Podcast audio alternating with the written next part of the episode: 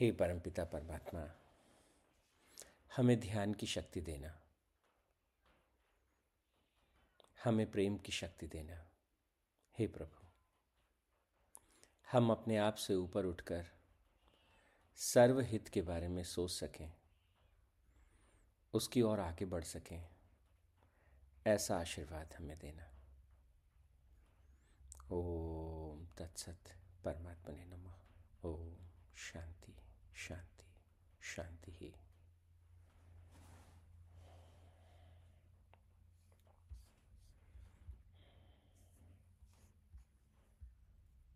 हम बात कर रहे थे सत्रहवें अध्याय के बारे में, जहाँ सोलहवें अध्याय के चौबीसवें श्लोक में भगवान कहते हैं, शास्त्र के अनुसार अपने जीवन को जीना। लेकिन शास्त्र के द्वारा बताया गया जो मार्ग है वो मार्ग क्या है? उसको जानने और समझने के लिए हम सत्रहवें अध्याय में प्रवेश करते हैं, जहाँ भगवान कहते हैं, जिस व्यक्ति की जैसी श्रद्धा, वो व्यक्ति भी वैसा। जैसी किसी भी व्यक्ति की श्रद्धा होगी, उसका जीवन भी वैसा ही होगा। सत्रहवें अध्याय का तीसरा श्लोक। तो श्रद्धा जो है, भगवान कहते हैं, कहाँ से आती है? कि अंतकरण से आती है। अंतकरण से, अंतकरण में क्या क्या चीज़ें शामिल हैं? कि मनस, बुद्धि, चित्त, अहंकार। तो हमारा जो मनस है, मनस is all the memories we have. आज तक जो घटनाएँ हुई, जो अनुभव हुए, जो हमने जाना, जो हमने सीखा, that all comes under that. सारी धारणाएँ, सारे विचार, सारे जो भी हम अपने बारे में सोचते हैं, हमारे स्वयं को लेकर जो अवधारणाएँ हैं, जो मान्यताएँ हैं, जो हमारे बिलीव्स हैं, वो सब मनस का हिस्सा हैं। तो कोई भी व्यक्ति जो अपने आप को जिस नज़र से देखता है, जिस प्रकार से जीवन को देखता है तो जीवन के प्रति नज़रिया क्या है, लोगों के प्रति सोच क्या है, वो सब जो है, मनस के अधीन आता है। तो कहते ना जैसी आ, जैसी दृष्टि वैसी सृष्टि। तो हमारी जो दृष्टि है वो किस पर निर्भर करती है? हमारी दृष्टि निर्भर करती है हमारे मनस पर। आज तक क्या अनुभव हुआ? किसी की भलाई की किसी को बुरा अनुभव हुआ? तो व्यक्ति को ऐसा लगता है अरे भलाई करना अच्छी बात नहीं है। लेकिन कुछ लोग होते हैं जिनको लगता है कि मैंने भलाई की बात ऐसी है ही नहीं। फिर, ये तो स्वभाव की बात है। मैं ऐसा हूँ, मैं सबके लिए अच्छा करता हूँ, ऐसा स्वभाव मुझे परमात्मा से मिला है। और जैसा मुझे स्वभाव परमात्मा की कृपा से मिला है, मैं उसे बरतता हूँ। तो मुझे फ़र्क नहीं पड़ता जब मैं किसी के साथ अच्छा करता हूँ तो सामने वाला मेरे साथ अच्छा करता है कि बुरा करता है कि क्या करता है, उससे मुझे कोई फ़र्क नहीं पड़ता। ये ठीक वैसे ही है कि बरसात को बरसना होता है। अब उस, उसको बरसात के लिए आप अच्छा सोचें, बुरा सोचें, भला सोचें, क्या सोचें, वो तो सब अपनी अपनी अवस्था पर और अपने अपने मन स्थिति पर है।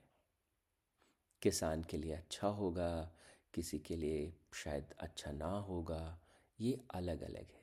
लेकिन बरखा को बरसना है तो हमारा तो स्वभाव भला करना है, हमारा स्वभाव अच्छाई के पथ पर चलना है। ये स्वभाव है, और स्वभाव ना कहें, आशीर्वाद के लें।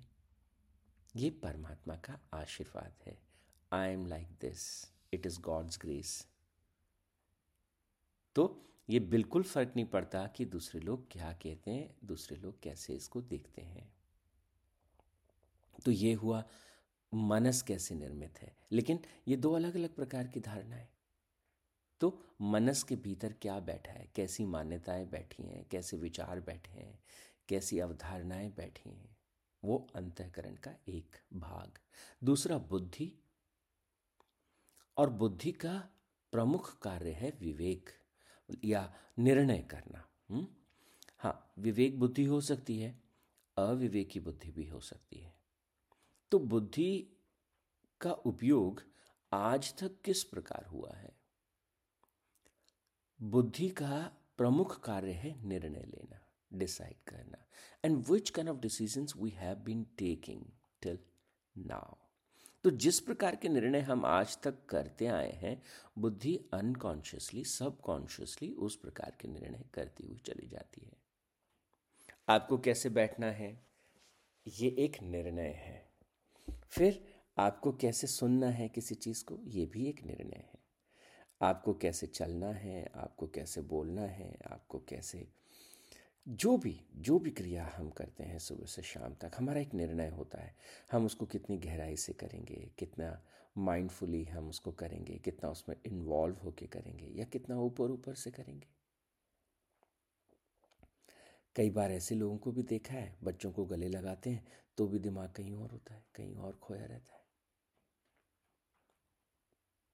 कई बार तो कुछ लोगों के जीवन में तो उनको ठीक से गले लगाने का समय तक नहीं होता।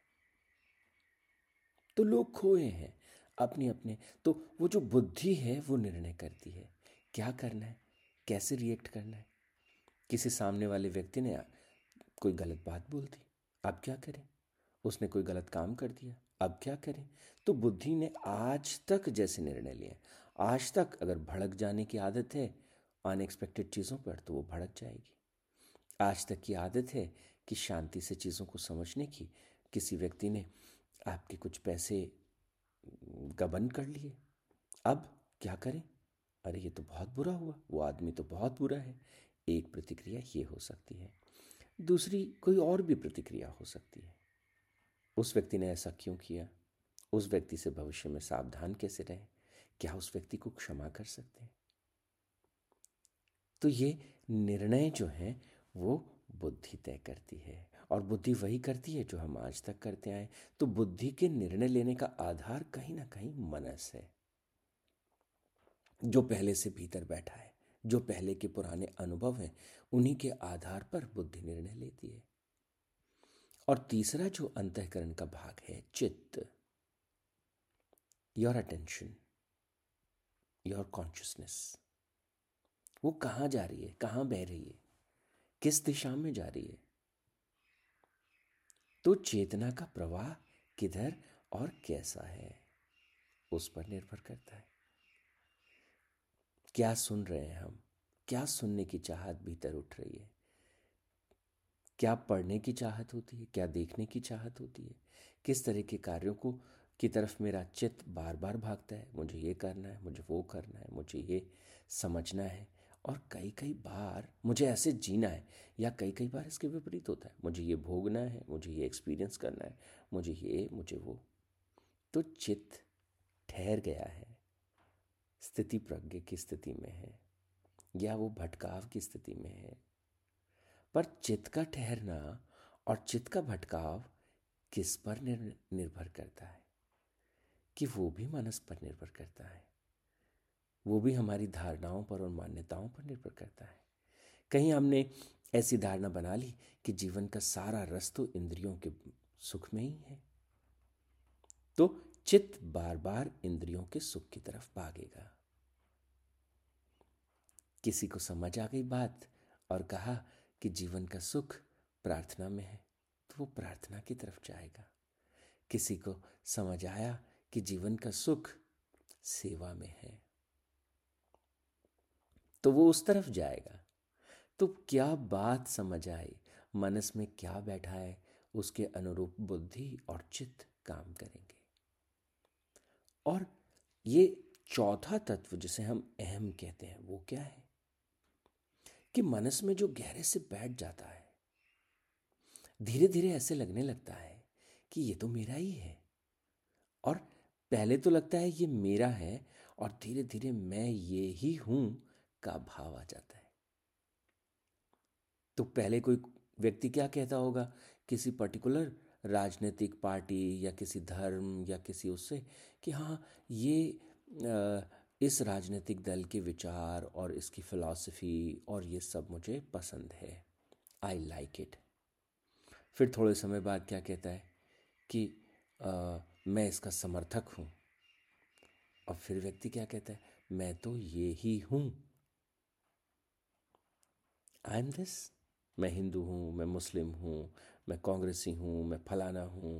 हम्म, तो आदमी जो है चाहे धार्मिक दल हों चाहे राजनीतिक दल हों अलग अलग दलों के रूप में अलग अलग झुंड के रूप में अपने आप को पहचानता है। और तो और इस अहम को और गहराई से परिभाषित करें तो मैं ये कर सकता हूँ मैं ये नहीं कर सकता हूँ। अनुभव के आधार पर जीवन की व्याख्या हो जाती है। स्वयं की व्याख्या हो जाती है। स्वयं की परिभाषा लिखी जाती है। This is what I am और जो गहरे में हमने अपनी आइडेंटिटी क्रिएट की है सबकॉन्शियसली अनकॉन्शियसली अवचेतन की गहराइयों में, अचेतन की गहराइयों में, जो हमने अपने बारे में कह दिया है this is what I am हमारा सारा सिस्टम उसके आसपास काम करता है। सारा सिस्टम उसके आसपास काम करता है। तो इसलिए भगवान कहते हैं कि वो जो श्रद्धा है, वो अंतस, अंतकरण से निकल के आती है। और जैसी श्रद्धा, वैसा व्यक्ति। तो श्रद्धा को सात्विक श्रद्धा में कैसे बदलें? Are whatever whoever we are how to change that तो प्रभु हमको रास्ता दिखाते हैं। वो कहते हैं, मनस को पहले थोड़ा बदलना पड़ेगा। थोड़ा बुद्धि के काम करने के तौर तरीकों को बदलना पड़ेगा। थोड़ा सा चित्त के दिशा को थोड़ा सा बदलना पड़ेगा। और हमको अपने आप को हम कैसे परिभाषित करते हैं, अपने आप को हम कैसे देखते हैं, थोड़ा तो उसे बदलना होगा। तो क्या करें? भगवान कहते सबसे पहले आहार पर ध्यान को केंद्रित करें। तो सत्संग सत्संग हमें बार बार प्रेरित करता है।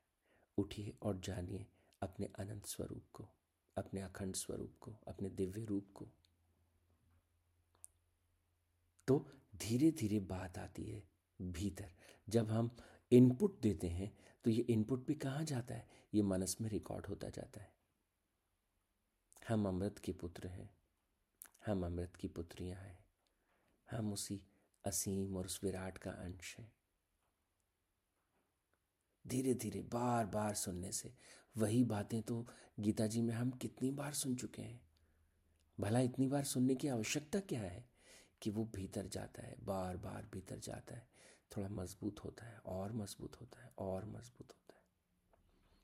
मकान बनाने के बाद क्योरिंग करते हैं कि नहीं? सीमेंट पे पानी डालते हैं कि नहीं? तो जो हमने जाना गीता जी में, हम बार बार उसको रिवाइज करते हैं बार बार उस पर अपने चित्त को लेके जाते हैं।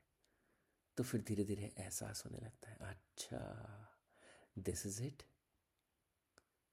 तो मनस में कैसा इनपुट जा रहा है? जो आहार है, शरीर के लिए हम कैसा आहार ग्रहण कर रहे हैं? अंतकरण के लिए हम कैसा आहार ग्रहण कर रहे हैं? वो हमारी श्रद्धा को निर्मित करता है। और जो आहार हमने ग्रहण किया, उसको हम तप की प्रक्रिया में लेके जाएँगे। तो भगवान कहते हैं, शरीर का आहार तो शरीर का तप। और शरीर का तप, वाणी का तप और मन का तप। शरीर के तप में कौन कौन सी बातें आ गई? उनको एक बार पकड़ते हैं। शरीर का जो तप है, उसमें भगवान कहते हैं कि हमको सबसे पहले तो पूजन। और पूजन का इस इस शब्द को पकड़ लेना चाहिए, बहुत गहराई से पकड़ लेना चाहिए। What you put into an action जब आप किसी चीज़ को क्रिया में रूपांतरित कर देते हैं, किसी तो भगवान के देवताओं का पूजन। तो उनसे जो प्रेरणा मिलती है, उनसे जो आशीर्वाद मिलता है, उसको हमने एक्शन में परिणित कर दिया। वही सच्चा पूजन है। जो हमने द्विज से जाना, जो हमने गुरुजनों से जाना, जो हमने ज्ञानी जनों से जाना, हमने उसको अभ्यास में ला दिया, उसको प्रैक्टिस में ला दिया। दैट इज़ कॉल्ड पूजन। शरीर के स्तर पर। और भगवान कहते हैं, पवित्रता, सरलता, ब्रह्मचर्य, अहिंसा, ये शरीर का तप है। और फिर कहा, वाणी का तप क्या है? तो भगवान ने कहा, प्रिय हितकर और यथार्थ वचन, जो स्वाध्याय का अभ्यास है, वही वाणी का तप है। तो हम क्या बोलते हैं? पहले शब्द में, पहले पहले ही भगवान क्या कहते हैं कि जो उद्वेग उत्पन्न ना करने वाला हो, वाणी कैसे हो? कि जो उद्वेग को उत्पन्न ना करे। कोई व्यक्ति कभी कभी हमसे कुछ कहता है और हम अचानक से उद्वेलित हो जाते हैं। तो फिर वाणी का तप ना हुआ। वाणी का तप करने के लिए क्या होना चाहिए? जो उद्वेग उत्पन्न ना करने वाला, प्रिय, हितकर और यथार्थ वचन है, जो स्वाध्याय का अभ्यास है वो वाणी का तप है। तो जब हम बोलते हैं तो हम शरीर के स्तर से बोलते हैं, मन के स्तर से बोलते हैं और स्वयं के स्तर से बोलते हैं। आत्मा के स्तर से। तो जब सामने वाले ने कुछ अनएक्सपेक्टेड किया तो हम थोड़ा सा धीरज रखते हैं, थोड़ा अपने केंद्र पर जाते हैं और देखते हैं कि गलतियाँ सामने वाले व्यक्ति से भी होती हैं, गलतियाँ हमसे भी होती हैं और गलतियाँ किसी से भी हो सकती हैं। जरा ये देखिएगा कि उस गलती का प्रभाव हमारे जीवन में, उस व्यक्ति के जीवन में सकारात्मक हो। उससे कुछ हम सीख पाए। और अगर उससे कोई पीड़ा हुई तो पीड़ा को सहन करने की शक्ति हम में आ जाए। तो ये ये बहुत ही सुंदर वाणी वाणी का तप कैसे हम भगवान की आराधना को करते हुए, स्वाध्याय को करते हुए, स्वयं को समझते हुए, कैसे वचनों को बोलें जो प्रिय हो, हितकर हो और यथार्थ वचन हम कहें? ये वाणी का तप कहा। और उसके बाद भगवान कहते हैं, मन का तप क्या है?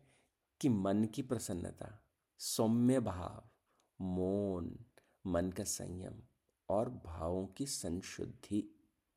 भावों की संशुद्धि से अभिप्राय है, भावों की अत्यंत पवित्रता। इसे भगवान ने मानस तप कहा।